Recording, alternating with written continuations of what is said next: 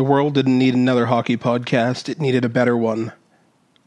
Bear witness to the two man forecheck. Good morning, Chris. Good morning, Mike. We are getting ever closer to the end of the regular season. Although they did just extend it.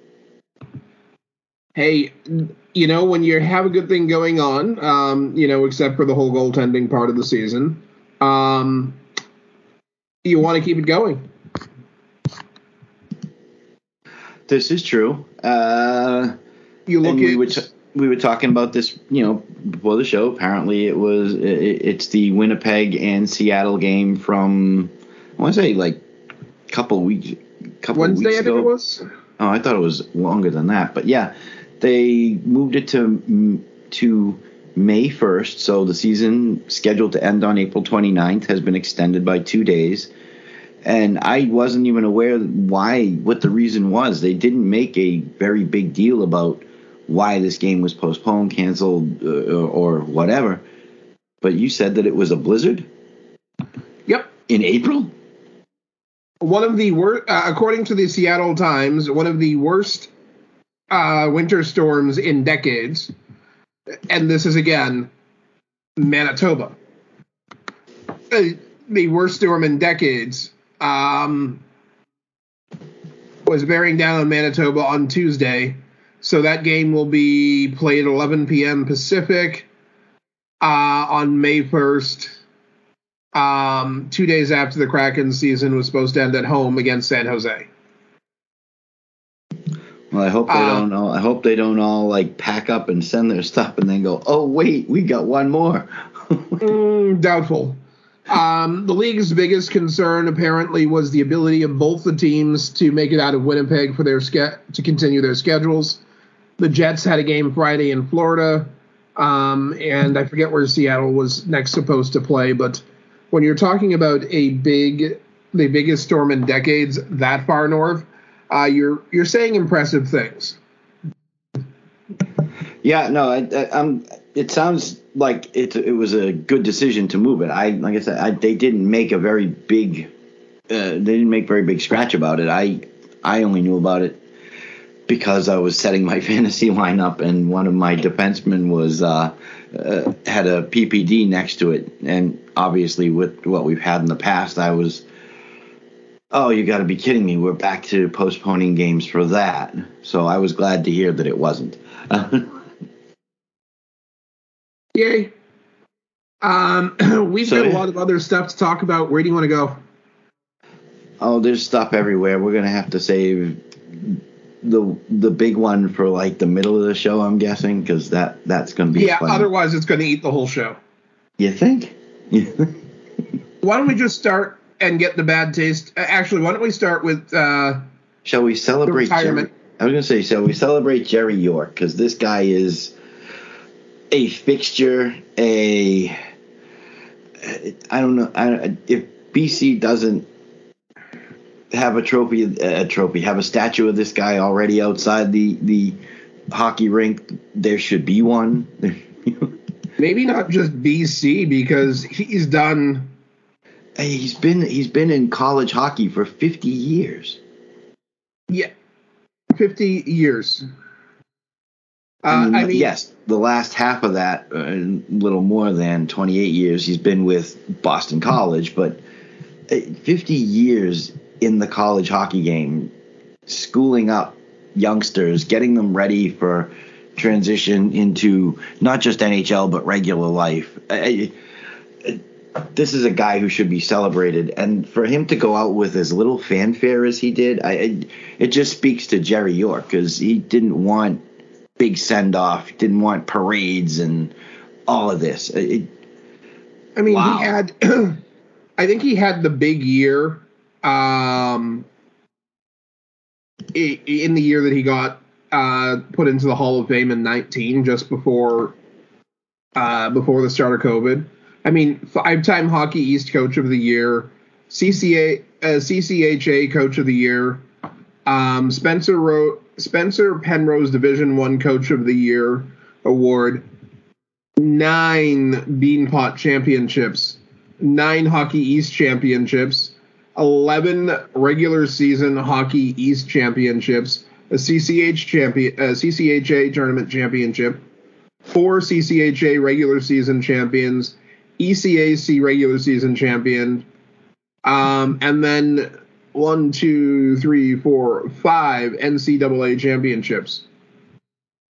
His coaching record alone, it, just the numbers are mind boggling. Forget having a win percentage that high over that long.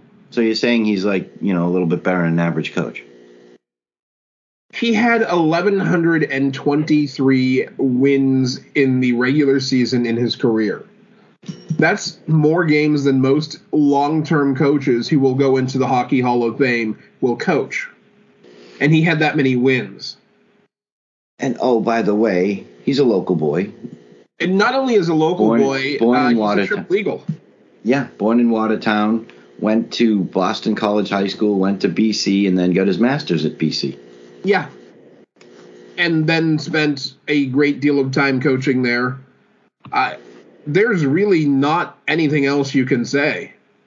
Uh, I, I mean, think the record speaks for itself. if there is a hockey coach who has done more uh, at the college level, don't know who it is. uh, he already retired. If there's anybody that even comes close, and that would be uh, Jack Parker. Um, there are a couple. There are one or two guys who have a higher winning percentage, but as far as wins, the next, the next closest guy in wins, um, actually, both of them actually coached at at um, Bowling Green. Really? Yes, um, Ron Man, Ron Mason. Okay. Uh, he had 924 wins. Uh, he coached for 36 seasons. Uh, Jack Parker did have a slightly higher uh, higher uh, win percentage. Uh, yeah, he had 894 wins to York's 1123. Um, Red Berenson is a name that if you been around hockey well long enough, you would have heard. He was out at Michigan for years. Yes, he was. 33 years, all at Michigan, 84 to 2017, uh, 848 wins, 654 win percentage. Um, Yeah, he was the other name that I was going to mention because if I had to pick three college coaches, and I, granted, I don't know an overabundance of college hockey coaches, but we know a lot of the good ones that are here because of the hockey hotbed that New England is for college hockey. But if I had to pick three names, it would be Jerry York, Jack Parker, Red Berenson. I mean, they They'd did it forever. They'd like- be on. They'd be on my Mount Rushmore of college hockey coaches. Uh, to, and the thing is, is when you look at when you look at those guys, York, Parker, Berenson, I think what gets to me is the time that they spent at one university or college. Oh Jack no, for Parker. me, it's it's the completely different eras of hockey that you're talking about. I mean, col- even college hockey today is not the college hockey that you would see in 1998. True. It's not the college hockey you would have seen in 1984. And it's pretty sure not the college hockey you would have seen in like 1974. And think of the impact that Jerry York, Jack Parker, Red Barons. Uh, think of the impact that these guys have had through their coaching, the impact that they've had on the NHL. On the NHL, the guys the the, the the the players that these guys have coached and set loose in the NHL what they've managed to accomplish what they've you- you've got guys uh, you- even re, even more recently. I mean look at look at Marc McLaughlin the the the young kid that the Bruins just signed. He's played what four maybe five games with the Bruins already got three goals. You look at guys like Gaudreau who's gone in the NHL you look at guys like Grzelcyk whose local boy went to BU you, you go back to Michigan and okay, yes, Red retired in 2017, but they carry on his traditions in that school. And the kids that are graduating now are kids that were recruited by Red. So you look at the Matty Beniers, the Owen Powers, it, the impact that these guys are having and have had in the past on the NHL level is just phenomenal. I mean, these are some of these guys have coached the kids of players that they coached, and possibly even the grandkids of players that they coached. Forty years for Jack Parker, fifty years for Jerry York. Uh, that's that's a long time, a lot of influence, and I mean, you even you look at um, another New England area coach, uh, Dick uh, Umile, uh, who was at UNH for 1990 to 2018. Um, 603 win percentage or points percentage, and that's that's huge. Uh, the the influence of New England hockey and the stability of New England hockey's uh, coaches and the best coaches in hockey. There's always this sort of up and out mentality um, among in the corporate world where oh you need to keep going to a higher level. And i remember hearing what 10 15 years ago that jerry york should make the jump to the nhl while he can and jack parker should make the jump to the yeah, nhl while they can't that's what i was just about happy. to say. They were happy. They were good at their jobs. They were certainly fairly compensated and it's better for the sport not to mention the students' lives, to have someone who's good at what they do at every and happy at each level. To love what you're doing as much as these guys had to have done to stay in their positions for as long as they were. I mean that that's commendable isn't the right word, but it, it it's the word that comes. It's absolutely remarkable, and I mean, I've done a bunch of different things for work. I don't know that I could do anything for 20 years. Anything. I, th- I think one of my other favorite things about this is the fact that York went triple eagle, went to BC, BC High, BC. Red Berenson coached at Michigan. Where did he play? Oh, he went to school at Michigan. Yep. it, they went back to their alma maters and paid it back in terms of national championships, bringing in the right the, the, the, the students that are going to improve the university and, and yes, the hockey program as well. But these are guys that did it right. And Jerry York has got to be at the pinnacle with 50 years and 28 of them at BC are they interchangeable? Maybe, but I, I think Jerry might be just slightly a step above with what he's done and what he's accomplished. You know, the the scary thing is, is we might actually see someone catch him, or at least come close in terms of years in coaching. Because Scott Scott Sandelin out at uh, Minnesota Duluth. Mm-hmm just cracked the 400 win uh, total this year. He's only 57. He's got a 545 win percentage today, and he's coached all of his 23 years at Minnesota Duluth. Um, sounds like it's a possibility then. And he is, of course, uh, in 2011, he was there, the first coach to lead them to a national title. Um, 2018 second national title.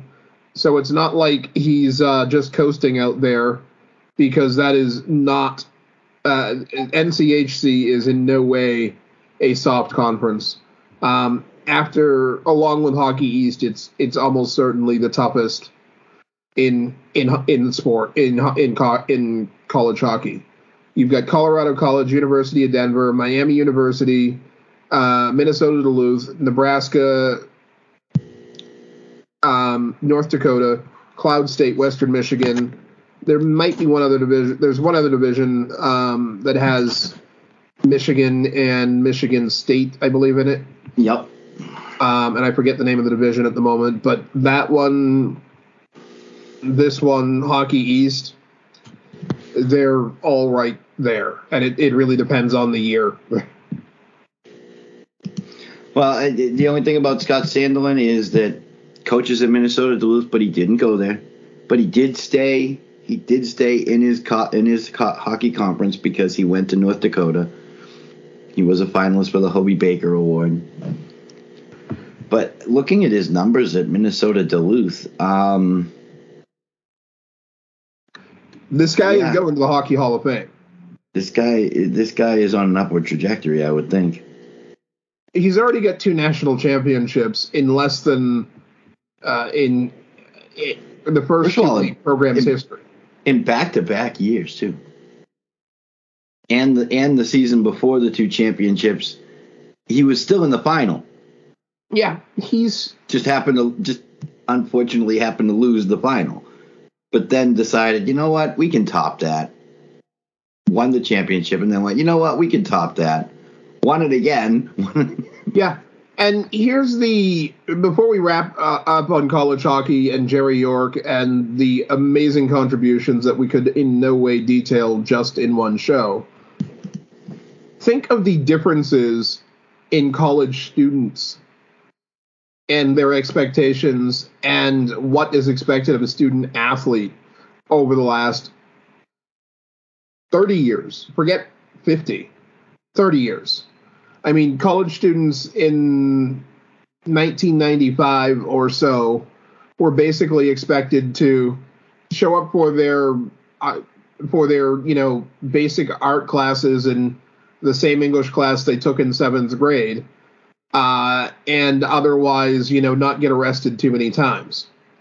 Now you have you guys you guys have you have guys who are competing as academic in academic tournaments as well as their sports and that's just a monumental change in the way things have been done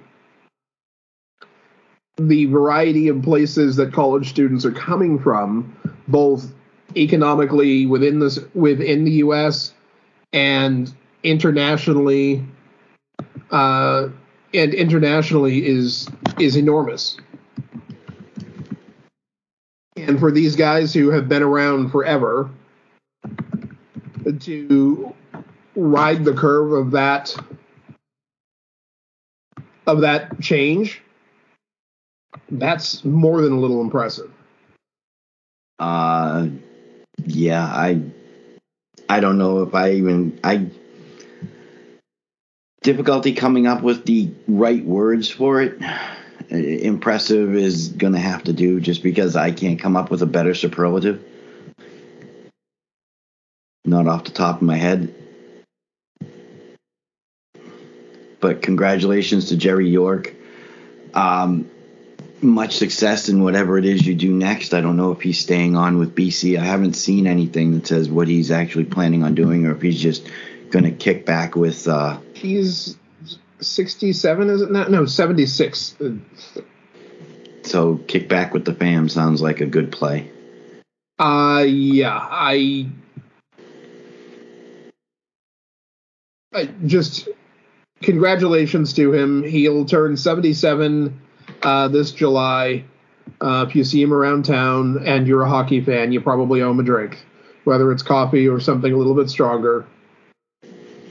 Thank you, Jerry. Absolutely, thank you. Okay, let's get the uh, let's go from the good but bittersweet to the uh, kill it with fire. Can we light it on fire, please? Uh, I can think of something uh, I would like to light up on fire. um, this week, the players' reps got uh, were voting on whether to release the findings from uh, still more of the Kyle Beach situation. Um, in summary, for those who have blissfully forgotten, Kyle Beach uh, sexually assaulted a one or more players. No, he was the, he was he was the assaulted. It was Uh, oh, Aldrich. who. Aldrich did the assaulting. Brad Aldrich, I'm sorry. Uh, Brad Aldrich uh, did assaulted Kyle Beach and one other player who has whose name is not surfaced to my knowledge, and I would rather he keep his anonymity if it's if it exists. Um, the players' uh, representatives were voting on whether to publicly disclose the results of the investigation, according to TSN's uh, Rick Westhead. Um, voting was open until Thursday. Uh, the NHLPA Executive Board was provided with the independent report last Friday. Um, Beach reported his assault during the 2010 Stanley Cup playoffs. Um, the team disclosed. Uh, there's a whole lot going on that really I don't want to rehash because it just irritates me to no end. Um, the vote is whether to discuss, disclose the results of their internal investigation. This is not a, an investigation involved with. And and that was my first question. It was why Well, do they why do they get to vote on this? You know, why why are they not just releasing the results? And as you correctly informed me, it is an internal investigation. It's not like it's an official um, eh, police or or eh, some way uh, legal investigation that it, the results would be automatically released in some way. So I I didn't get that, but thank you for letting me know because it makes more sense if they're voting for it. I think, and it says here that some of the players actually voted to release the information anyway. I think that in the interest of disclosure and with all of that's going on, I think they're better off releasing the information, the results that they came up with. It's going to come out anyways. Uh, just release it. If it's leaked, it looks worse. Get ahead of it. Don't let Um, it don't let it leak out. Then it seems like you're hiding something. And I mean, what they're hiding is that, I mean, according to Don Fehr's own words, he pu- uh, to quote the article, he Fehr has admitted that he uh, that he failed Beach. Um, although the quote in the article uh, by Fehr is Kyle Beach has been through a horrific experience and has shown true courage in telling his story. Uh, there is no doubt that the system failed to support him in his time of need, and we are part of that system. Um, Don Fehr is, of course, uh, the head of the NHLPA.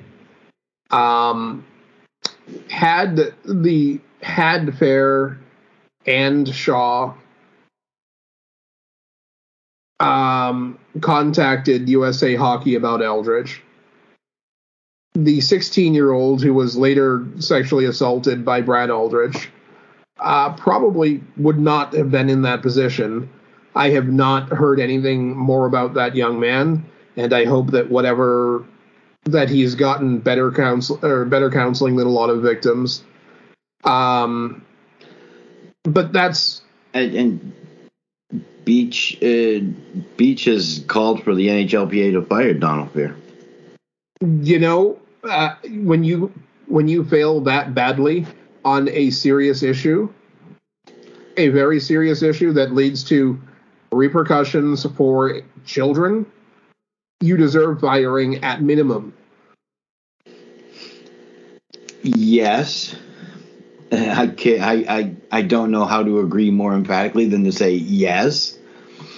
Uh, I also wonder if I don't think that it's possible, but I mean, could there be some sort of civil litigation? I don't think there's going to be any uh, criminal repercussions for Don Fehr. It's not like they're going to turn around and say you're uh, you're an uh, what's the phrase I'm looking for after the fact, uh, associate Uh, after, or i mean accomplice after the fact. and I don't know how it would stand up. Arguably, you could make the case that his negligence in not reporting Negligence, that's another one. Yep. directly led to uh, Brad Aldrich being hired again and put in a position where he was alone with children. There's, I'm not sure where how that's going to stand up, but or how that would stand up or be defined legally, but that argument is certainly there. Ultimately, this is this has been and continues to be a black eye for the NHL. This is A one of the that- dumbest, worst, and most ridiculous things I've seen. Um, that we just all should know better.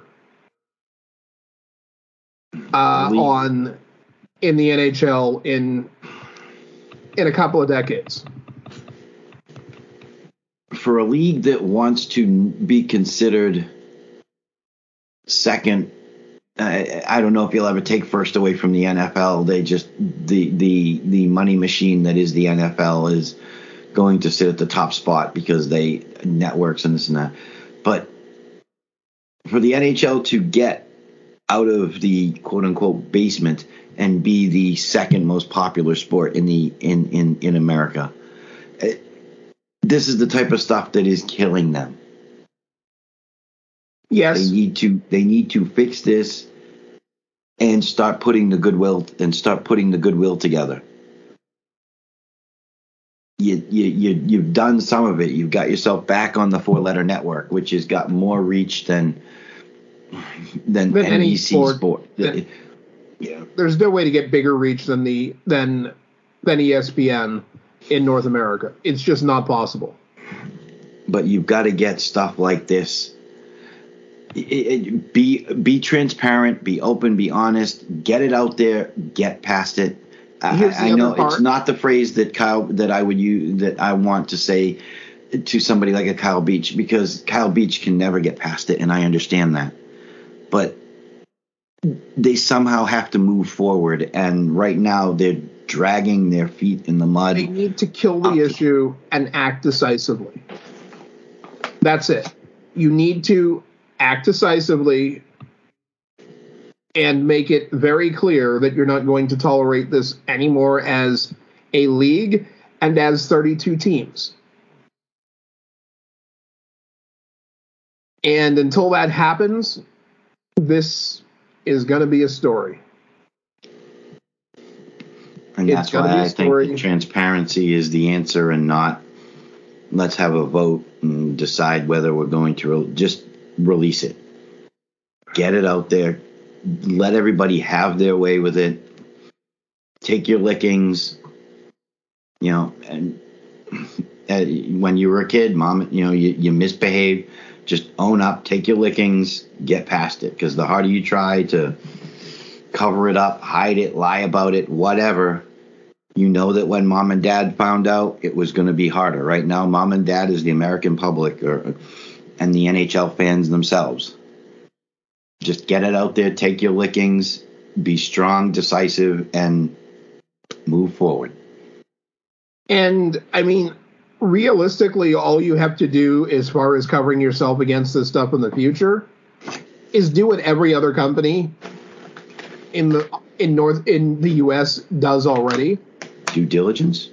If you're going to if you're going to have people in a position of trust, you run a background check on them. It's not hard. If they're going to be exposed to children, you run a CORI check. It's not hard. Like nonprofits manage to do this. How can multi-billion dollar industries not say, look, yeah, we're going to run multi-billion dollar industries that have pretty small footprints as far as headcount? Because, you know, there's maybe a thousand players that play in the league each year.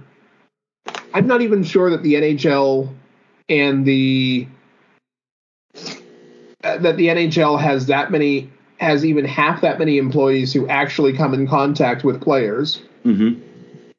You talk about um, we'll call it four actual four or five actual coaches per team. Um, the trainers, there's probably four or five of those. Um, so you're talking about the league and the teams having to find the money to run background checks on, we'll call it as many as 12, pla 12 people because you probably have a doctor. Um, uh, Yeah, you have a, you have a team. You have a team position usually. Yeah. team position or you know a, a position that you use at a local hospital. Um, we'll call it we'll call it 15 people that you're running background checks on annually. You're telling me a multi-billion dollar enterprise can't run that can't find a way to pay for that. Can't find someone to execute that. Last two companies I worked for found a way to run CORI checks on me. I've been a volunteer for non youth nonprofits, and they managed to run a background check on me every year. Yeah. Um, I worked for the nonprofit out in Central Mass, and they they ran they ran background checks, CORI checks, and you know, they wanted to make sure that there was nothing funny going on. Sure. and you know, if you're going to have, I mean, some of your coaches, like here in Boston, you know, some of the coaches do uh, do do team sponsored coaching summits and clinics for kids.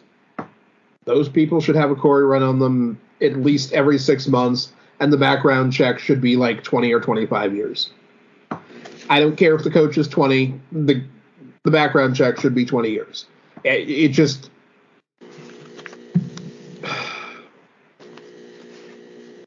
all I want is for this not to happen anymore. For the league and the players association and the 32 owner ownership groups to say we're not allowing this. We're not allowing it and when it happens we're going to we're going to hit them like a runaway planet. That's it. It- It's not that complicated. Nope.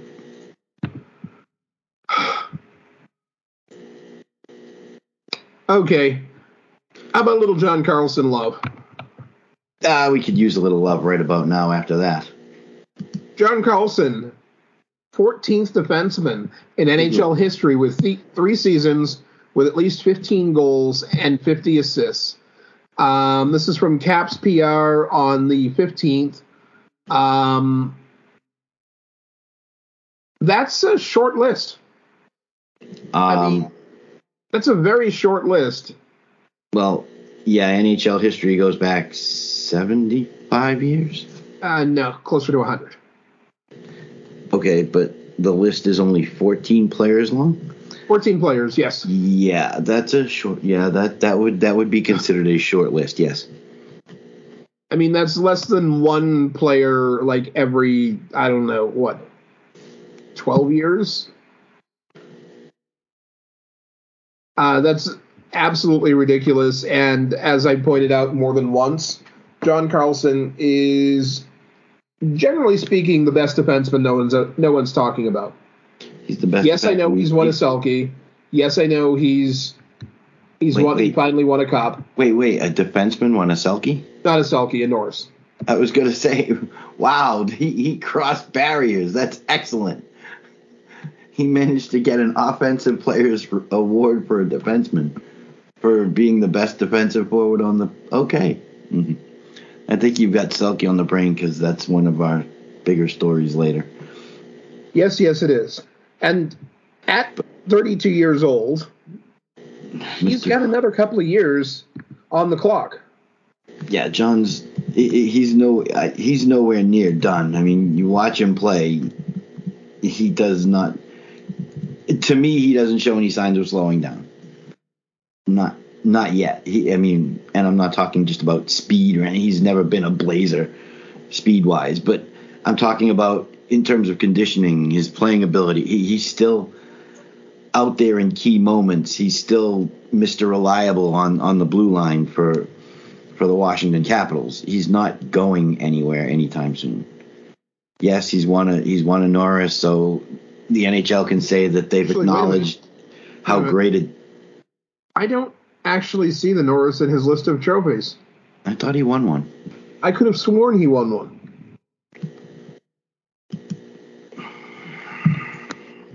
Hold on, pulling it up now.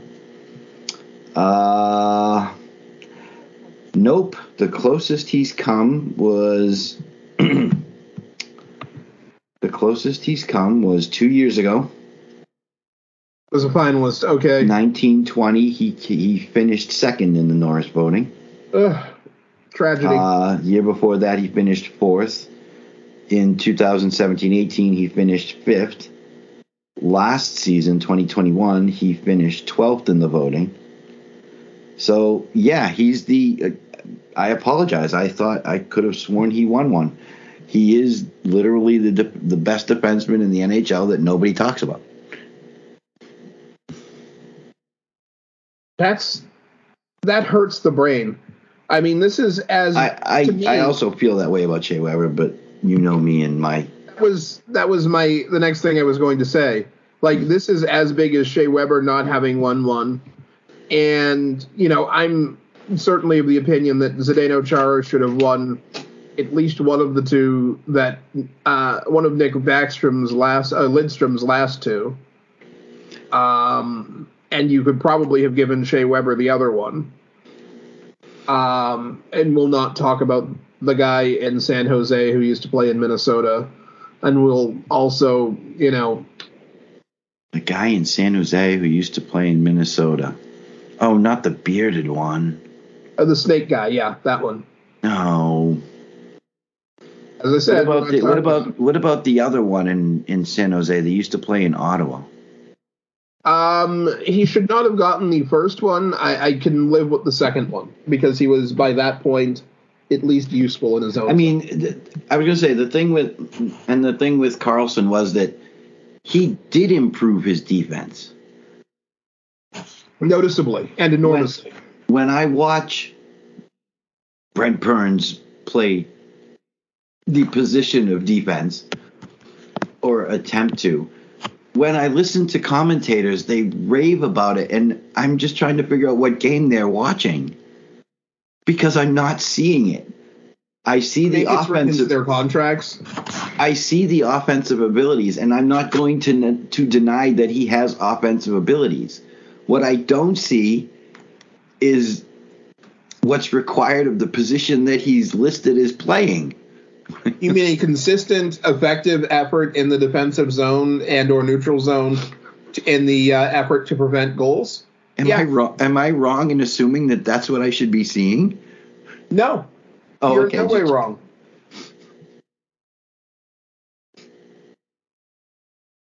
I, I just I don't understand it. I don't understand the love affair. Yes, he's scored a lot of goals, and and that's fabulous. It, it, it it's nice to know that your back end, that your blue line, can put pucks in the net. It, it, every little bit helps, but. and for John Carlson to not have one, it, yeah, to me it's the same as Shea Weber not have. Shea Weber's finished twice. Twice he's finished in the voting in in, in, in second place uh, or second in the voting. Uh, he's got a couple of thirds, a couple of uh, How Shea Weber has never won one beyond me. I I understand that somebody out there was better than him every year. I mean, he lost to Erik Karlsson. Yeah, that's the one that that year we're not going to talk about. Um, speaking of not understanding things, By the way, third was Zdeno Chara that year. speaking of not understanding things and awards that should have been given, Uh huh. we're back to the big story. Oh, okay. Fun, fun. I found Now, earlier this season, we talked. We had a discussion with some really, really chewy stats from. Uh, I think it was JFresh or JFresh Hockey um, Mhm. about the person who should be winning this year's Selke Award. Yeah, I, I got another one from the Athletic. It's a We, yes, we have one from the Athletic on Patrice Bergeron and why he should be winning, and it's so ridiculous, so cut and dry. It's literally not. I t- for many of our notes here on the show. For those of you looking for inside our heads. It's normally just a player or coach or personality's name or maybe the team and then a link to it. We don't have extensive notes. Our show is not scripted. Um, Not by any not by any degree. No. Not by any. and above the link to this story, I li- I simply have. Go ahead and read it. Oh, oh, you mean the little dis- the, the little description about the article? It Yeah. says award the Selke to Bergeron, you twits. That that's that's all the notes I have. And Well, generally read, speaking, I don't tell people how to do their jobs. and in this case, I haven't. I really haven't. Why? well, because Shayna, Shayna Goldman, Goldman. has. Shayna Goldman took a great deal of time and effort for in this athletic article. she did get some help. go- She did get some help. She she got some help from several people. Oh yeah. Um, there's the traditional definitions of what makes a good defensive player. There's the advanced stats definition of what makes a good defensive player. And then there's the opinion of pretty much everyone in the league. And they just about all start their lists with the same name. Which name would that be? Patrice Bergeron. Oh, okay. Not Ryan O'Reilly.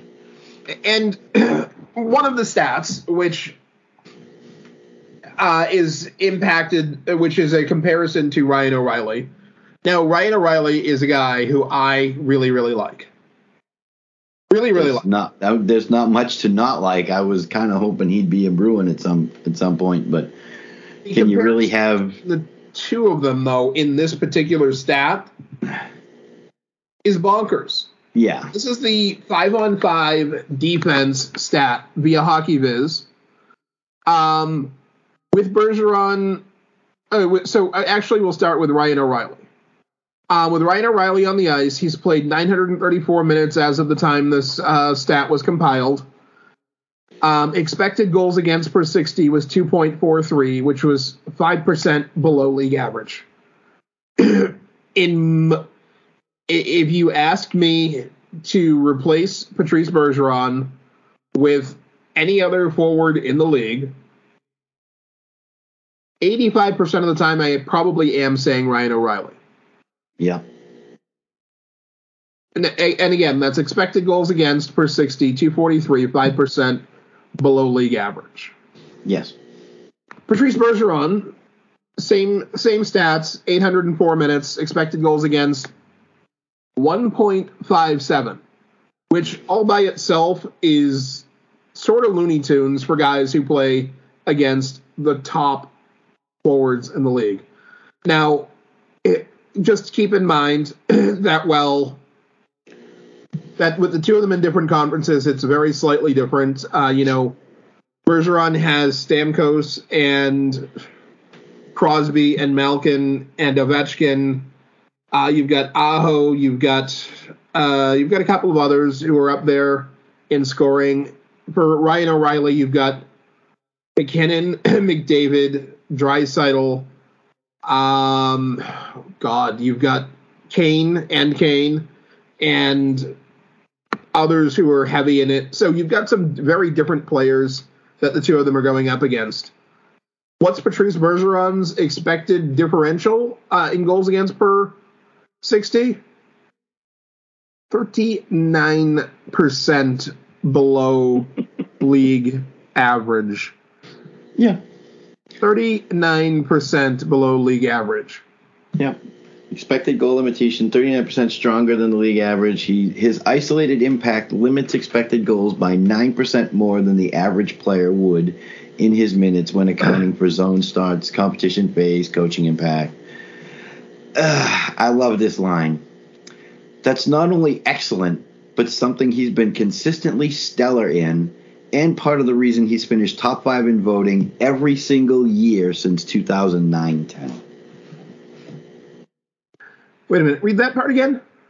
Uh, the last sentence Yes. that's not only excellent, but something he's been consistently stellar in, and part of the reason he's finished top five in voting every single year since 2009 10. Over a decade.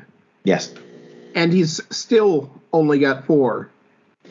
Partly because of so called voter fatigue. I get the feeling that's part of it. Yeah. Were there years that he wasn't the best forward, defensive forward? Yeah, I'll argue that during last season, he wasn't this good. The season before, not this good. The season before COVID, yeah, he, he was pretty much this good. But if he doesn't get it this year, literally everyone who doesn't have him in his top three, have him in their top three, should lose their voting rights. And I genuinely 150% mean that. I'm not saying it as a quote. So, lose the voting rights, period. Can, can I? I want to add. Oh, keep going. My, my, favorite parts here, because as it said, as as Shayna puts it, the Selke should be awarded to quote unquote someone who shuts down the other guys but still contributes offensively. That's a quote from Marcus Foligno. So the Bruins center is once again the prime example here, seeing as his team generates over 66% of the shots while he's deployed and 69.6% of the expected goal share when factoring in quality. That's not just the best of this pool of players, but leads the entire league at 5 on 5. I think there's a mic drop here somewhere, but you know, literally just ridiculous. Now, I mentioned the traditional uh, Selke model, or, or, rather, the traditional stats. It, it's it's it's a who's who of guys that I really respect as hockey players and as two way centers. Sebastian Aho is at the bottom of the list. Joel Eriksson um, who was a finalist, might have won it last year. Jordan Staal, who has been for even longer than Patrice Bergeron, a very, very good two way center. Mm-hmm. I'm a little bit surprised to see Auston Matthews on the list. Um, I think that his defensive contributions are not as noticeable as Bergeron's, but I have seen them. He honestly reminds me more of what year seven or year eight or year nine Erik Karlsson did defensively. Um, and I've talked about that in past shows. And if anyone wants a breakdown on that, I can go into it in the future. Just leave us a comment.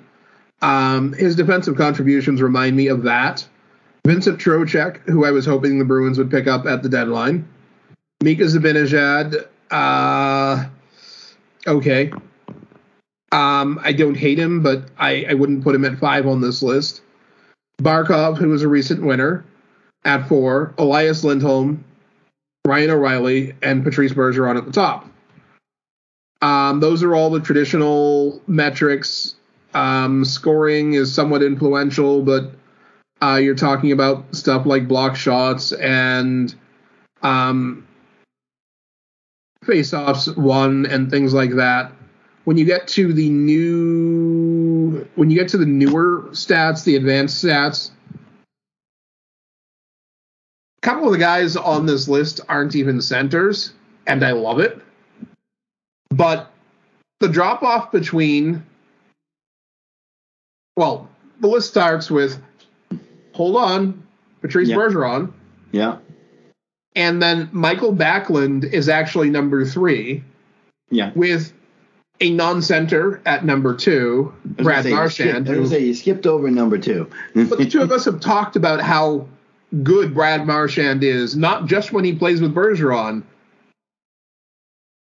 but in general.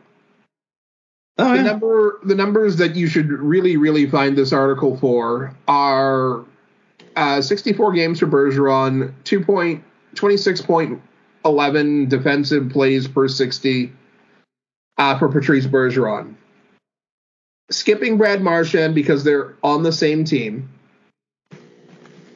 You go down to Backlund, 16.12. So almost 10 defensive plays per game.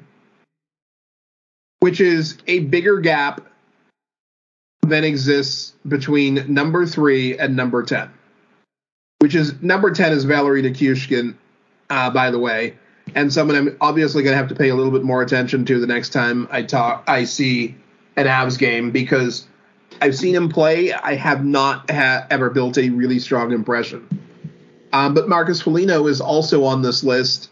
Um, Elias Lindholm, uh, Ryan O'Reilly is actually only ninth on the list.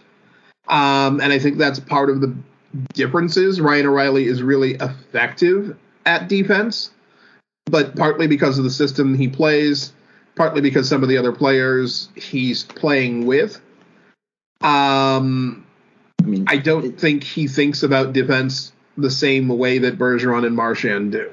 I mean, the two names, the two names on this list that I'm going to have to pay more attention to, and you mentioned one of them was Nichush, uh, Valeri Nichushkin at 10. The other one on this list, I was not aware of just how much Cooper relies on this guy in defensive situations, but Anthony Cirelli at number five.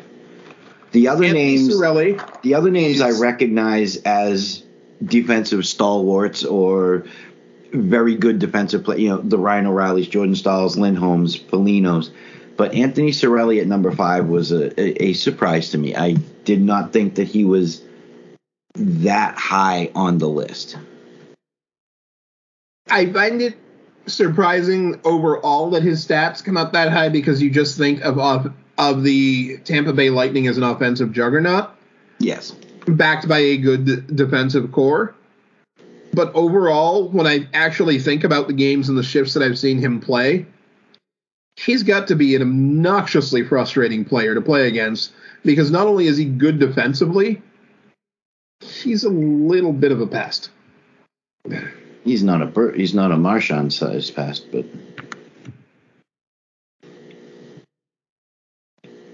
and I don't Uh, mean that like physical stature. I mean Marchand. No, no, no. He's the- bigger the- than. the image of pest. The first player that comes to mind, or the first two players that come to mind, are typically Marchand and Gallagher. um he's he's irritating to play against. I mean, you see I mean, he's taken a good number of penalties this this year and what is modern age good number of penalties at 66 in um in 70 games. Um They they've got a one game example here, and this was actually brought up. Uh, I mean, th- this this concept was actually brought up uh, talking to Ryan O'Reilly. go ahead. um, says uh, I think prime example is who we're playing tonight. Uh, this was this was Bruins against the Blues. Mhm. O'Reilly said of their Tuesday matchup, he's a guy that's the image of it, the Selke. You watch him play over the course of the season, still having great offensive production, but being so sound defensively, playing against top lines and not giving up a lot. O'Reilly's right in pinpointing that Bergeron is the perfect example.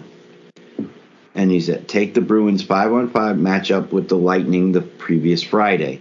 In 6 minutes and 37 seconds of 5 on 5 ice time, Bergeron went up against Brayden Point. I think we can all agree that Brayden Point is a pretty strong offensive player. Oh yeah. So Bergeron went up against Brayden Point. 6 minutes, 37 seconds, 5 on 5 ice time. Boston went 10 to 2 in shot attempts, generating about 85% of the expected goal share. That's shutting down one of the top pivots in the league in a division tilt. Yep. 10 Uh, to I- 2. Brayden Point is if there's a center that no one's talking about but everyone should, it's Brayden Point. I mean, he gets more attention than I think John Carlson does, but not a lot. Um, he's just really fun to watch if you like hockey. Yes. But to get shut down,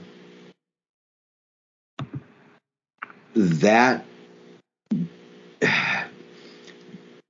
definitively, I, I, I'm, I'm searching for words here. Emphatically, definitively, either one. Yep. To get shut down, 85% of the expected goal share. The shutdown, the, it, it, I, I basically have to go to the the end of this thing and read. With this, with these criteria in mind, it's hard to see how this isn't a slam dunk for Bergeron. The pivot is no stranger to Selke votes, and in some years, reputation does weigh heavier on that consideration. This year, he's legitimately that high in the ranking, whether it's based on defense or two way play. And that'll work in his favor when voting takes place. And, and the thing is, is like in uh, last season, season before, he had he was on arguably the best offensive line in the league. Not just the best offensive line, but arguably the best two way line because while David Pastrnak is not in the league in the same is not at the same defensive ability as Marchand or Bergeron, he's at least league average. It does rub off too. When you're uh, playing with guys of that caliber, the expectation is that you're going to put forth the effort. Absolutely. Um, he's he's played with basically along with Jake DeBrusk's own effort he and Marchand have hauled uh, DeBrusk's career out of the uh, out of the trash this year because after two solid after two bad seasons, and there's no other way to describe them. Uh, DeBrusk looks like an all-star, or looks like a top six forward again. I think that to me, I think the skill has always been there. I think the skill is there. I'm not going to say that he's a McDavid. Nope. I'm just saying that the offensive skill, the skill ability, has always been there. It's between the years. I, I and I firmly believe that a lot of it was worry for family involved in the COVID uh, situation. Um, and I'm sure that that played some I part of it as well because his family is over the border in Edmonton. That's where his dad. That's where his dad and mom live, and grandmother. Grandmother, uh, yeah. And I will also say that I think that there were some coaching issues um, that were definitely coaching issues and not coaching player issues. And all that's to say, he still he still never rescinded the "I want to be traded." And that's that's what leads me to believe it's as much off the ice as on the ice because he's clearly having fun and he's clearly um, and the the other players on the team are clearly enjoying playing with him. I don't think it's a t- yeah. I don't think it's a teammates thing. No, I think it, I don't think it's what's going on in locker room. I, I don't get that impression. No, I mean other players who have gotten bounced out of town after playing in the top six. Uh, there have been severe off ice issues and inability to conform to behavioral standards for the team, shall we say? Mm-hmm. Uh, that's not been the case here. He just had two bad seasons, shortened seasons, lots of interesting protocols, and he's bounced back remarkably. I mean, I I still think that he has 30 goal seasons left in his tank. I mean, he's not even he's not even hockey middle age, much less hockey old at this point. Um, he's he came out. He's 25 years old. He'll be 26 just after the season starts this fall. Um, 70 games, 22 goals which is his second highest career total. Um, could use a little bit of work, but you know what? He wasn't playing with the best players uh, on the roster in the first half of the season.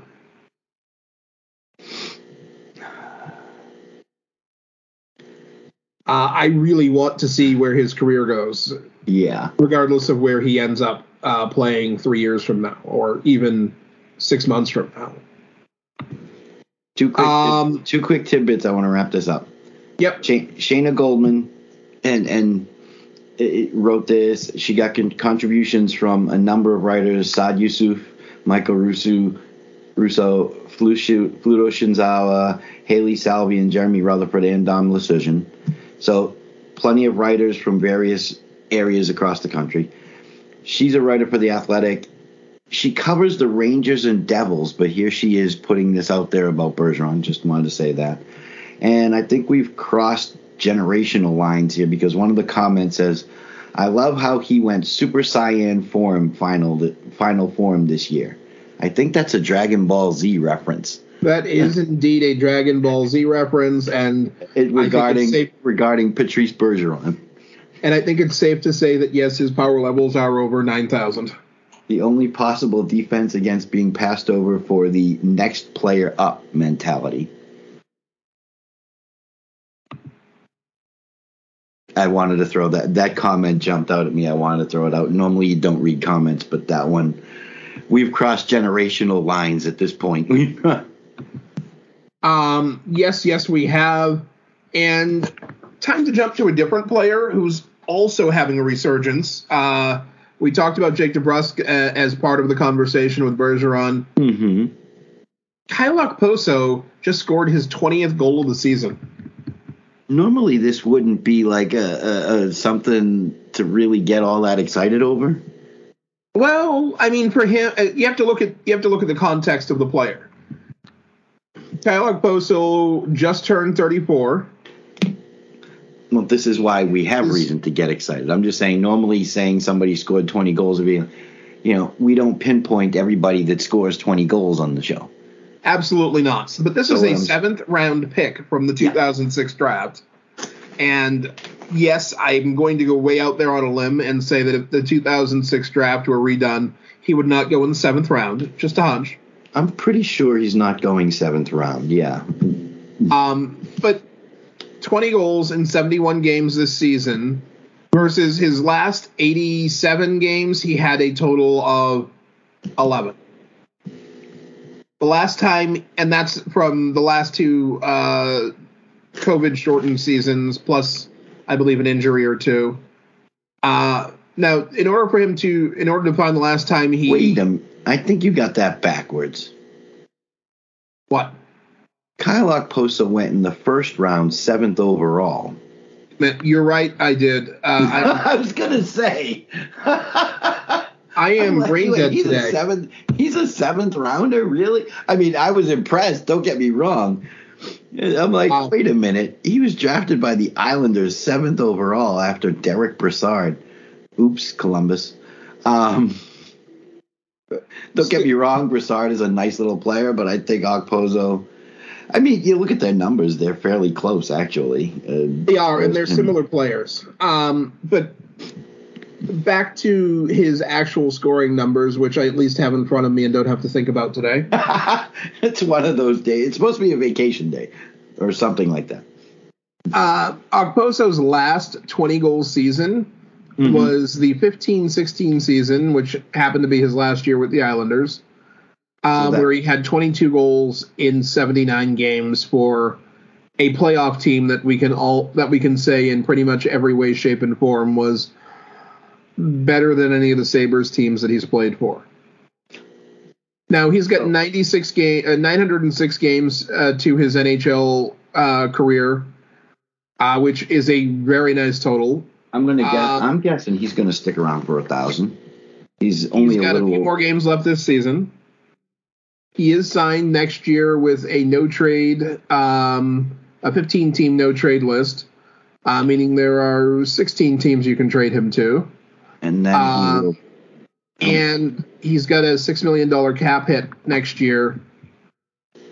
He's he's on. He's he just turned. He literally just turned 34 yesterday. Happy birthday, Kyle.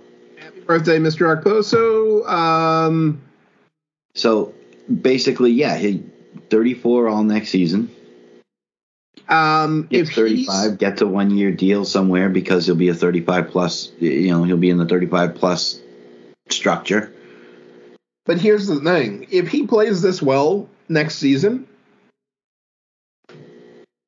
the, no matter how well he plays, unless he scores like 204 goals himself, Yeah. um, the Sabres are not making the playoffs next year. They're just not. Okay. More importantly, with the number of draft picks that they have this year and next year, they're going to want to make room for some of those young players. To get moved at the deadline. He's a big body. He plays physical.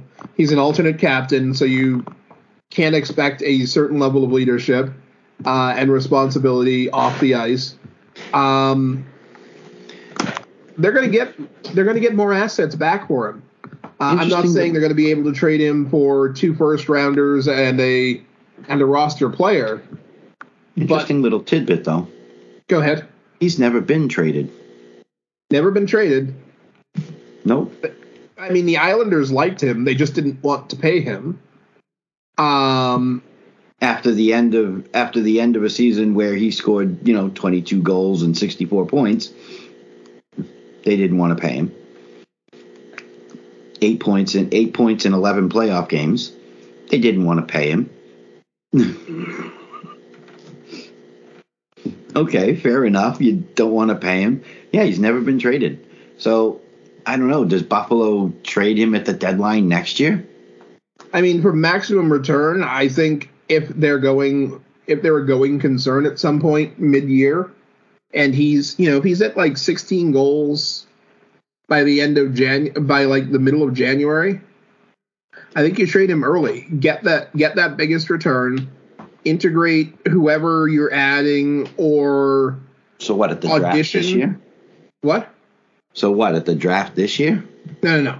I, I think next January is probably when you trade him. The deadline.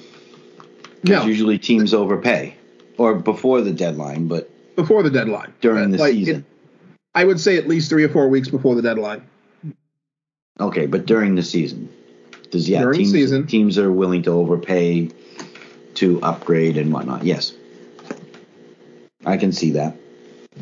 Um, and you have the time to audition any young players who are pushing at the roster from the AHL or who you might be signing out of college or overagers out of uh, the Canadian Hockey League um, who you want to throw into that final 15, 20 games of the season and let them let them make a case for uh, being penciled into the opening night roster the next season because Kyle Okposo has been a reason has been a fairly consistent player. He doesn't take stupid penalties all that often. He's not he's he's physical. Um, and I think that if you have him on a team that's more defensively capable, um, his plus minus definitely improves. Like if you send him out to Minnesota, which happens to be where he's from, uh, and you put him on a line out there heading into the playoffs, you're you're doing some fun stuff with that roster. Uh, if you can put him on a line with Marcus Foligno Does Guerin make that move? for the right price, Guerin is going to make any move. I think he's that I think he will that he believes will push the team forward. Um, it really it really comes down to what is the team doing at the middle of January next year. Because they too have some interesting decisions to make. Um, they've got some players, some key players resigned. Um, I mean, Buffalo does have a lot of youngsters. Obviously, they have the guys like Owen Power, who, by the way, signed his entry level back on the eighth after after Michigan washed out of the NCAA tournament. Well, washed out. They lost. So they do have a lot of youth. So I can see where you're going with that. Yeah, you want guys who are going to audition, take roster spots. Do you move along, especially if they aren't going to make the playoffs? Yeah, I get that. I,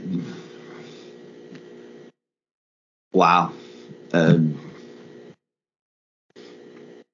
I think that he could improve because he. I don't know what line he plays on in Buffalo now. We were talking about this before the show, and and Tage Thompson and maybe Jeff Skinner. But to put that kind of a line together, most likely if he goes to Minnesota, he's going to be a middle six forward. I don't see him playing top line or top line minutes. But it's could you work him in with a Marcus? Yeah, I think that that would be an interesting get. I, I don't know. My question is, like I said, whether Billy Guerin actually makes that move or not. But it would certainly be an interesting get. It would solidify that team. It's not like Kyle Okposo isn't a physical player. He does hit. He does get into the corners. He does do the work. So it, Billy's going to like him from that standpoint. But I, I, I, I'm trying to think of where else he might. Um, I don't want to see him end up in a place like a Seattle that's still struggling to get to a play. He needs to go somewhere where his next stop is going to be a playoff destination. Oh, absolutely. Um, another interesting place for him, particularly where the team is overall fairly young, the Rangers. Adding him to the Rangers, or even even maybe Anaheim, if they can put together a I worry about Anaheim. consistent enough run. I worry about Anaheim and their. I mean, they started out the season really strong, and then kind of faded off. And I think they overused Chris. I think they overused John Gibson a, a bit at the beginning of the season, Absolutely. uh, which did not help the situation.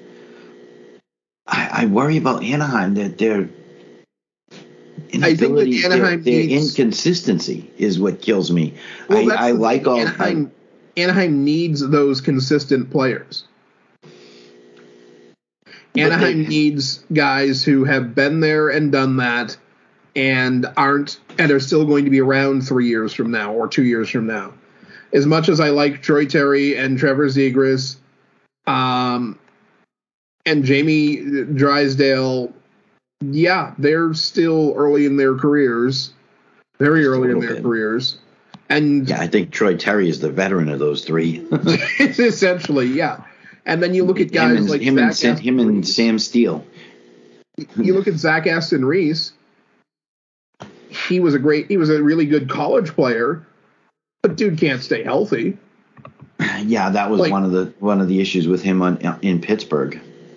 Um, you look at um, Urho Vaakanainen, who they picked up uh, at the deadline. Also, a dude who's had uh, health challenges. Um, Adam when he's on the when the when he's on the ice, a talented player. I'm not. I'm in no way besmirching Urho Vaakanainen's abilities. It's just the fact that you got to get him on the ice. It's it, you know. With Danton Heinen, it was a different story. With Danton Heinen, it was put, you know, get him on the ice. He was fabulous. He just couldn't put the puck in the net. until he got to Pittsburgh. Yeah. Yeah. Um, Adam Henrique is Vaakanainen, 32. He's got to stay on the ice.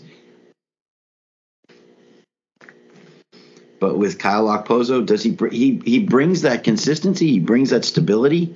But is he going to be on in I Anaheim? don't, I don't, know. enough by himself. right, and that's why I'm saying Anaheim. I, I'm not sure of. But he's And not going to be able to go to like a Tampa Bay. He's not going to. I don't think he's going to fit in on a Tampa Bay. I don't think he's fast enough to play with Tampa Bay. Is the issue there? That's what I was trying to say, but in a nicer way. And I well, I don't think he's slow. Like he's not. He's not. Well, Aaron Ward. Um, Well, no, nobody's Aaron Ward. Even David Krejci was faster than Aaron Ward. Come on now. Um, you know, you look at maybe who else? What other uh, playoff teams are interesting? Maybe Calgary. Like they may well lose one or more of their top forwards this year. Mm-hmm. Uh, he, he's not going to replace the uh, as much of the offense of a of uh, say Johnny Gaudreau as as they would hope for, but he's also just a different element. Um, and having him as a complement to Tkachuk, that might be a lot of fun. Interesting thought. I mean, he he'd certainly fit in better there. I don't I don't view Calgary as a speed team, No, no. Uh, so I think that he would fit in better. I I think he would be a better fit in a Calgary. Yeah, Minnesota. Yeah, Colorado. in- no. no. Tampa Dallas? Bay. No. Dallas is another one. The trouble with da- the trouble with going to Dallas though is I think they need to get younger. They have young talent. Roope Hintz, Denis Gurianov, Jason Robertson. They have young talent. But Seguin is is at the 30 mark now? He's 30. They're, the four best paid forwards on that team are Seguin at 30, Benn at 32, Pavelski at 37, 37. Radulov at 35. And then the next highest paid guy is Radek Faksa, and he's 28. Yeah, so, so you're not wrong that they're not a young team anymore. So bringing in Kyle doesn't. He helps them, but he doesn't. He helps them, but he doesn't. He doesn't move the needle. But for Yeah. a playoff run, yes, I can see him. Okay, I can see him.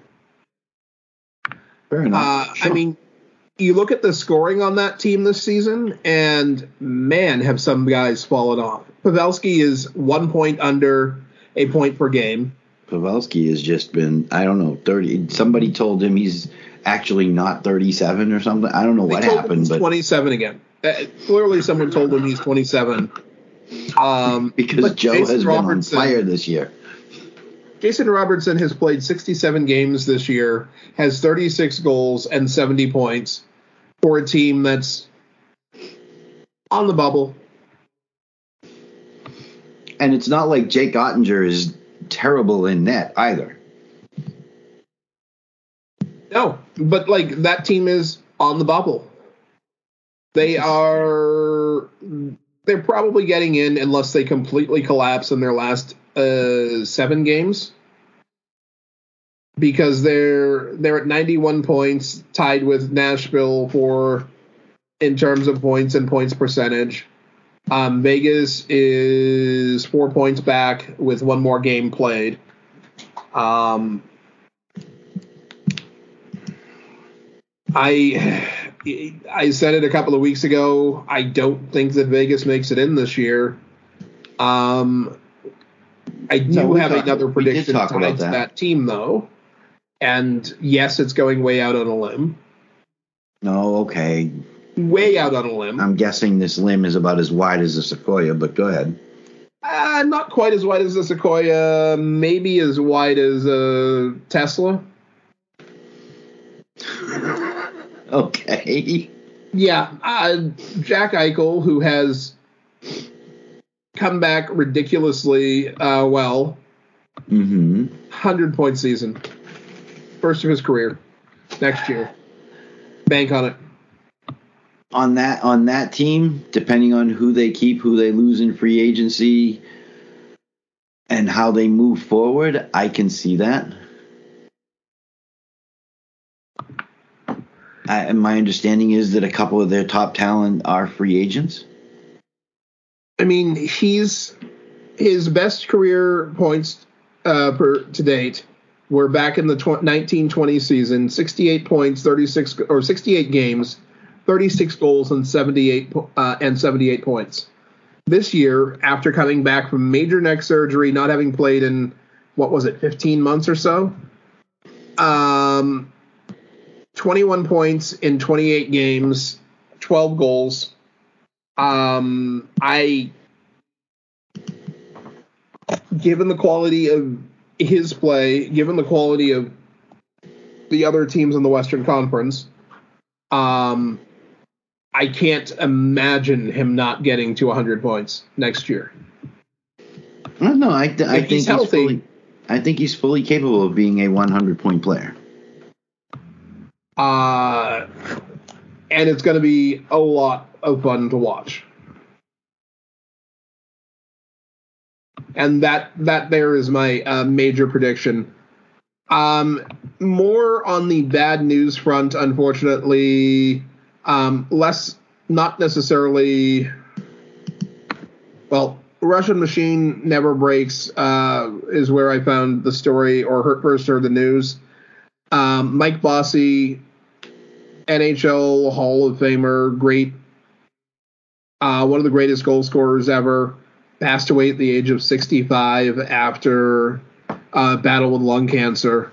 Um, Islanders fans absolutely loved him. Uh, Rangers fans um, probably spoke his name with a little different emphasis. Uh, Mhm. but undeniably ridiculous. 573 goals in 752 games. That's a .76 goals per game average, and is still the li- highest in league history. Only player ever to record nine straight 50 goal seasons. Um, and only Wayne Gretzky, uh, his 60, uh, his six, five 60 goal seasons are matched only by Wayne Gretzky. Yeah, Mike Bossy. Um,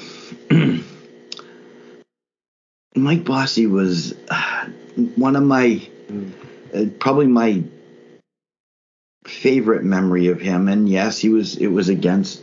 If I'm, I'm pretty sure it was Bossy. Can't think of who else it was on the Islanders at the time. Pretty sure it was Bossy. Yeah. So he's coming down the right wing, and this is against the Bruins. I'm. Yep. I, I, I don't remember playoff, regular season, whatever it was, but he's coming down the right wing, barreling down the right wing, stick handling, stick handling, protecting the puck. Nobody can get the puck off of him. Barreling down the right wing. All of a sudden, he unloads a blaster from the top of the face-off dot. Uh, you know, the the outside circle, top of the dot, blast. Pete Peeters is in net for the Bruins, and I've seen goalies you know, duck out of the way or, or when shots coming at the as the puck is leaving his stick. So it's not like it was close and you know maybe there's a chance of it, it, it's just coming off his stick and, all, and Peeters is already leaning out of the way. That's the uh, the intimidation that this guy had coming down the wing. It wasn't just it wasn't just the fact that you know, okay, he's a nine-time, fifty goal. You know, this guy scared NHL goaltenders before he even shot the puck. Peeters was leaning out of the way. The puck went by his right arm and into the side of the net. It was like it was like a foregone conclusion. I was I was just stunned. I was like, why is he leaning out of the way? You're the goaltender. It's your job to stop it if you're getting out of the way, what is this guy capable of? I mean, you'd see the same thing. Even uh, the only other player I recall seeing the same thing type of behavior from is Zdeno Chara, and Zdeno Chara was a well, much bigger man. I don't think it was the. I don't know that it was the the speed of the shot. I don't. I don't know if it was just. I don't think he had a 108 mile an hour slap shot. I, I mean, Bossy was just a fabulous player. I mean, his his abilities were ridiculous. I mean, I've seen goalies lean out of the way because yes, Chara can hit it 105 plus miles an hour without thinking about it. I'd get out of the way too. I've seen people dive out of the way when Shea Weber goes to take a shot. I've seen defensemen. Oh my goodness, you'd think that parting of the Red Sea, so to speak. I, but for a goaltender, wearing the most pads on the ice and this guy is a winger blast. I mean, how many wingers have won the hardest shot? Usually it's a defenseman. It's almost I, always a defenseman. I, I don't even remember the last time any forward won it. I mean, Ovechkin's hardest shot was it mid 90s?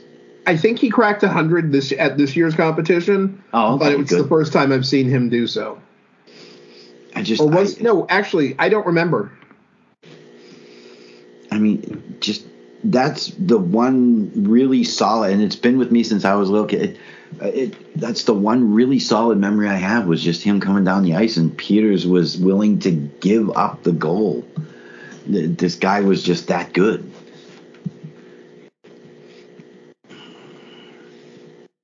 So, uh, my condolences, our condolences to the Bossy family. Absolutely.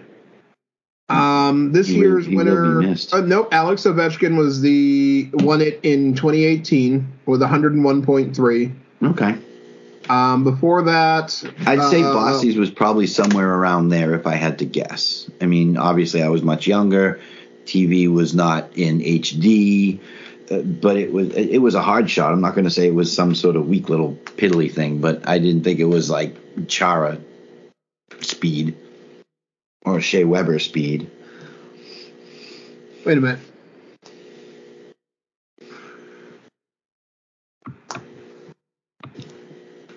Oh God, we may have to add another. Uh, okay, so Fredrik Modin has won the hardest shot competition. That was back in 2011. Fredrik Modin. Sergei Fedorov won it, and he played both center and defense. Sergei Fedorov. That's. I've never uh, heard him. I've never heard him listed as a defenseman, but he was very good He's a defensive forward. Um, and that's basically it uh, for. So Alex Ovechkin, who back to back won it with John Carlson, probably the first two teammates to to do it. Uh, interesting. And yes, Zdeno Chara still has the highest at 108.8. So wait, Mike Bossy is still the NHL all-time leader in goals per game. Yes. And I don't that like that's legitimately a record I don't ever see coming down. Someone might catch Gretzky in this era of better surgery, better recovery, better uh, better nutrition for total points. I don't see it happening. I don't think there's a player. I would be shocked if there's a player in the league who can do it because Gretzky had a couple of 200 point seasons there. Um, By the way, Mike Bo- Mike Bossy is also in another small club. He's only one of five players to ever start a season with 50 goals in 50 games. Can you identify one of the other players on that five five name list? Cam Neely. There you go. Who's the others? Uh, I would guess that one of them would have to be a Gretzky. I Uh, don't actually probably have safe. I don't have the list in front of me. I'm reading from a story in the. Oh wait, this is our favorite, but not our author. This is from the New York Post, but it's Ethan Sears, and he's just listing out many of the accomplishments and how apparently the goaltender came to Al Arbour, the head coach, and asked if Mike Bossy could play more defense.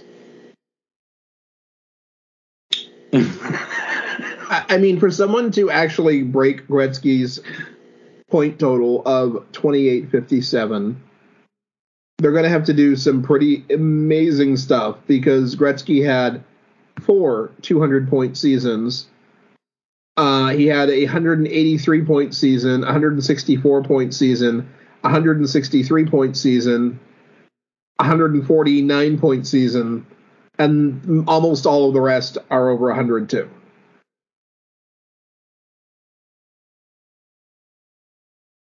There will So, never yeah. be another scorer quite like Mike Bossy. I, I'm just agog at the at the at those two records still. So to Mike Bossy, uh, Mike Bossy's memory, uh, just yeah, all time great uh, record that I think is harder to is going to be harder to break than Gretzky's point total or Gretzky's goal total. So here's your list. um,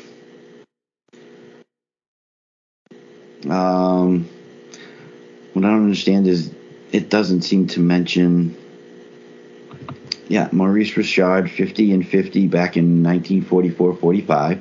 That one Wow. makes sense. Bossy 50 and 50 in 80 and 81, 80 81 season.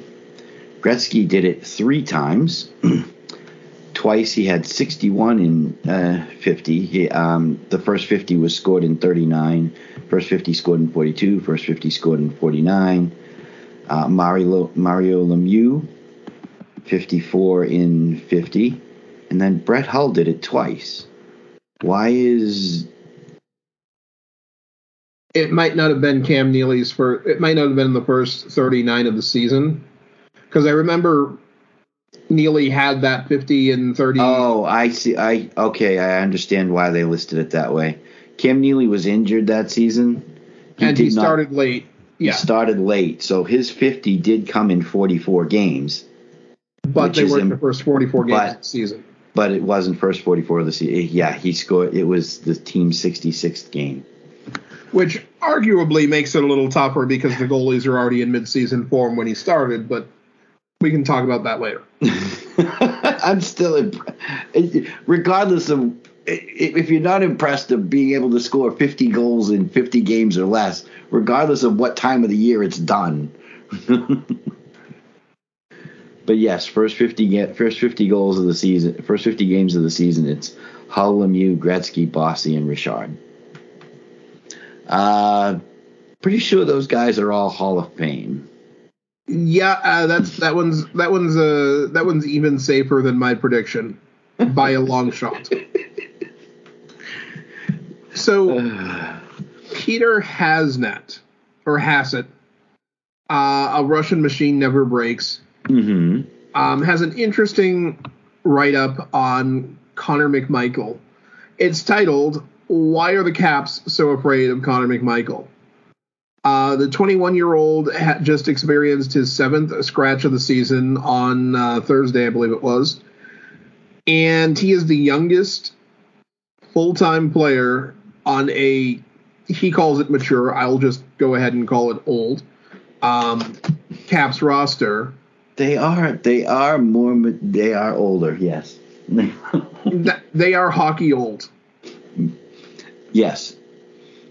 Like Regard- Ovechkin certainly what- doesn't show it, but this team is still not young. Well, when Gretzky takes his helmet off, his hair is getting grayer, and his beard has got a little bit of salt and pepper in it. So oh, I yeah, mean play, play wise. Play wise, no, he's it, it's kind of like Pavelski's resurgence this year is what happens to Ovechkin every year. So I mean, their defense average age is thirty point one. hmm Their forwards average age is twenty nine point seven. McMichael is 21 years old. 21 years old. He's effectively 10 years below the average age of the team.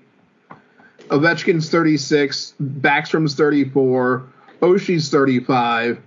Um, on the back end, Irwin is 34, uh, Kempny is 31, Jensen is 31, Schultz is 31, Orlov is 30, and Carlson is 32. Their goaltenders are the next youngest really the youngest group on the ice. They're both 25 and 26. Um, is it? po- I mean, on the one hand, Are they just worried that he's too young? Can he not enter the bar? no. I think. Why I, are they I, afraid of this I guy? wonder if they're worried about off ice chemistry, which isn't going to be helped by sitting him all the time. And two, I think the real question, because yes, this is the first year of his uh, entry level. Okay. Are they worried about him showing up the slipping speed of some of the other players? Because while Ovechkin certainly hasn't isn't showing his age, I can't look at TJ Oshie and say, yeah, he's absolutely as fast as he was six years ago. Because he's not. And he was never the fastest guy in the league anyways. He was always he was always good at getting to the right spot, but he was never in the top 20% of the league in speed. Um, and Laviolette just doesn't answer the question. yeah, because I mean his his statement his quote here is an effort in not answering and not answering the answering but not answering the question quote some ups there are some good things. Some ups some downs some nights where you're the star of the game there's some nights where you're a scratch. It's not it's an answer and then it goes on. He's kept his head on straight the entire time worked hard through the course of the year done the right things quietly gone about his business in a positive way. Um, to go into the article, in the statistics not affected by goaltending and shooting, the Capitals are a dominant team when, McMichael is playing for them. At 57.4% in expected goals, a or sorry, a 57.4 percentage in expected goals is roughly where Calgary Flames are. The Calgary Flames are this season. In those same statistics, when the, Michael is on the bench, the Capitals drop below 50%, which means their opponents have the puck more and are doing more with it. Uh, and then when we get to actual goals where shooting, luck, and goaltending come into play, everything switches. Now the Capitals are below even with McMichael on the ice and dominant when he's on the bench. Um, what what do you call a player in their first NHL campaign? A rookie, inexperienced. Yes, those two things. Guess what tends to improve with those with that stuff Wait, with wait. experience, uh, Statistics, goal scoring, execution, execution. That's a good word. Yeah. execution. So like what? So what you're trying to tell me is that there's no replacing in-game experience. there's no replacing in-game experience. That's a better summation that I was going to use. Um, so here's my here's my question for teams who are wheel, wheeling and dealing at the draft this year. Are you ready to go fishing in troubled waters? The draft after the deadline is the time of year when the most trades are made. Mhm. This kid is still on his entry level contract, two more years of it, in fact. You've gotten a good sample of him. Do you Are you ready to toss him on your roster next year? Do you what think do the you wanna Capitals going to deal him? If their coach isn't playing them and they're only playing and they're playing him under 11 minutes a night, scratching him seven times, it, it, it sounds like there's an issue with the coaching. But it says right here at the end of the article to avoid their fourth consecutive first round elimination, the Washington Capitals need to find marginal improvements everywhere they can. Here's an easy one they should play Connor McMichael. Yes, but Is our it- writer friend is not the head coach of the Washington Capitals. I understand that. More importantly, when the Capitals are eliminated in the first round, with McMichael's on the uh, in the press box or on the ice, because the team is hockey old, and it's probably earth-shattering kablooey time. Coach, at least four, five roster players. I mean, obviously, Ovechkin and Backstrom are not getting traded. But this is Oshie's second team. Scratching McMichael is a critical failure at the head coach position. It's as bad as scratching Schmidt in the 2017 playoffs with 37 year old Brooks Orpik and an ineffective Shattenkirk or Alzner.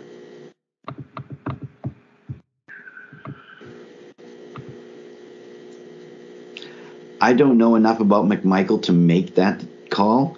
Yes, it was a oh. bad move scratching Schmidt, I firmly believe. I mean, 2017, wasn't that the year that they beat Vegas in the final anyway? It was. That doesn't mean they couldn't have played better. They got it done. I still do. could've- I still do agree that scratching Schmidt was a mistake. Yes, I, I I firmly believe that. I don't know enough about McMichael based on the rough stats that they've laid out here. I tend to agree with this comment. Well, here's the other thing. If you go back to his draft year, Yeah, everybody has him rated in the first round. Normally, when we look at more than four or five uh, of the major uh, draft boards for players, the draft uh, scouting services, there's maybe 10 players who 10 12 players who are everyone has in the first round and there's usually a couple of outliers who will put them you know 34th or even like 50th 60th everybody had him in the first round. Everybody had mcmichael in the first round um, you look at his stats for the year.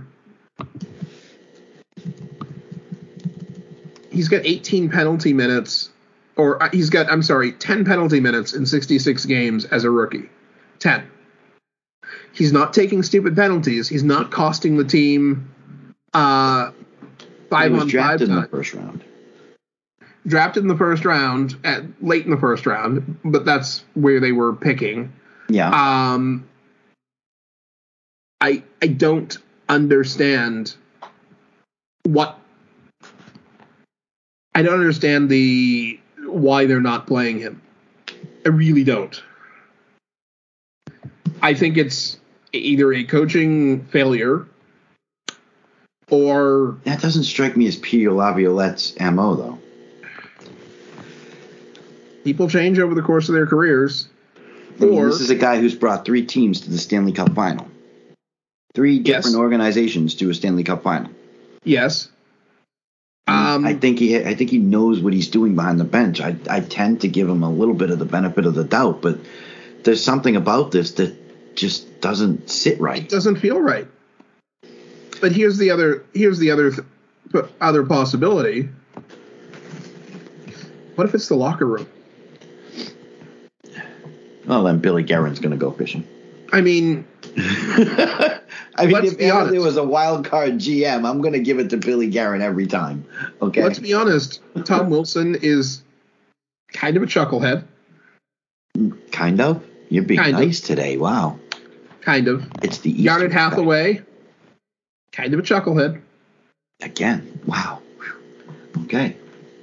Um, After they Trevor- hit on after they hit on on Marchand, kind of. Wow.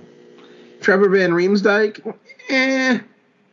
I- I don't. I don't know that. I don't know that he's. I don't know that he's a chucklehead. I just think that he's uh, been over been overrated. Underskilled, yeah. Matt Irwin, No, no. I- I've seen enough of him Just in a no. Bruins uniform. Just no. Literally do not understand. I don't understand how he's still playing in the NHL. To be honest with you. I just no. Yes, he's only played 17 games. But you know what? No. No. Next. Uh, I, I, I, mean, which GMs are going to grab this guy and say I just gave you the him on the trade call? You spend this summer getting in the best shape of your life. We're expecting to play you 16 minutes next year, every single night. See you at camp. I just gave you the answer. And Guerin is a good one. Like Guerin, uh, Billy is Billy strikes said, me. Billy Guerin strikes me as the type of guy that will take chances. Sweeneyus, not so much. I don't even want to discuss the Sweeneyus. I- I'm trying to think of other. Uh, Kelly McCrimmon in Vegas, maybe. I mean, Uh, you know, another guy who might just be the who might just be willing to do something, particularly if he can make it a hockey trade Kent because Hughes he's still doing his position. Kent Hughes in Montreal. Kent Hughes in Montreal would be fascinating to see, but I'm actually thinking of West Coast more uh, in case in case Washington sees more, it still sees more than they're willing to play him in McMichael. Brind'Amour? No, I mean, yeah, no. No, um, Ron Patrick Francis. Patrik Allvin out in Vancouver. We know that team needs an infusion of not that team. They need an infusion of yes. they need an infusion of anything but what's here. And adding that ability to generate more shots and use their offensive ability, which is their biggest ability on that team, um, it, it would be an enormous. There's just a, there's just so much with with that Vancouver team that the the talent that they have and their inability to put it together. I don't know if they gave Travis Green enough time. Maybe Benning wasn't the right guy as GM. I don't know, but I think that they need stability somewhere. And, and- I don't want to get off on a Vancouver rant, but the, the the talent on that team does not equate to where they keep finishing. Oh, it does not. Um, and I think that's. I think we've covered just about everything at this point. Um, real quick hitters. Um, Moritz Seider has the most power play points for a Red Wings rookie Is that Um, is that stat for a Red Wings rookie or for It is a Red Wings rookie. rookie. I looked it up a few minutes ago. Okay, I was gonna say it, it was unique. It was interesting that they were comparing him to Lidstrom, and I was thinking. Yes. that- I mean, some of that is marketing to the team. Um, Oh, hell this yeah. is from the Winged Wheel podcast. Um, and and Yzerman was. I don't want to say that he had as big a grin as as as Chia Pete had uh, when he got Dougie Hamilton, but Yzerman was very happy with himself when he drafted Moritz Seider. So, yeah, I think it's marketing for Red Wings. Uh, They they, they got to do what they can to, to play up that team, and hopefully the youth will. I mean, a lot of it looks real. Lucas Raymond is for real, I think. So Uh, yes. Um, next, uh, there's a couple of other things, but uh, in the uh, Canes Rangers poll that we put up over the week, um, Rangers fans came out and said that yes, the Rangers can catch uh, the Canes for first in the Metro. Uh, right now, they are tied. Um, the Red Wing, I mean, the Canes do have the tiebreaker in regulation wins or and row. Um, so they are still in first place. Each team has four games left. I'm sorry, six games left. Uh, gonna be interesting because the Rangers are on a two game win streak. Carolina's on a two game losing streak. Uh, Rangers seven two and one in their last ten. Carolina at four five and one. My oh my. Anything else, Chris? interesting race to get home. Yeah. No, I think we've pretty much covered everything. We've hit all the all the topics. We covered uh, the Patrice Bergeron Award, so I think we're good. oh, I'm sorry, the the Selke Award. Yeah, I'm sorry. I I'm getting I'm I'm putting the cart ahead of the horse here, but I think at some point they're going to have to. and my diatribe ends. Ladies and gentlemen, this is where we leave you. Uh, share the show with your friends, family, coworkers, random people you meet on the street. Have it tattooed on a part of your body, uh, and uh, we'll uh, we'll use that new picture as as our official logo. Have a great day.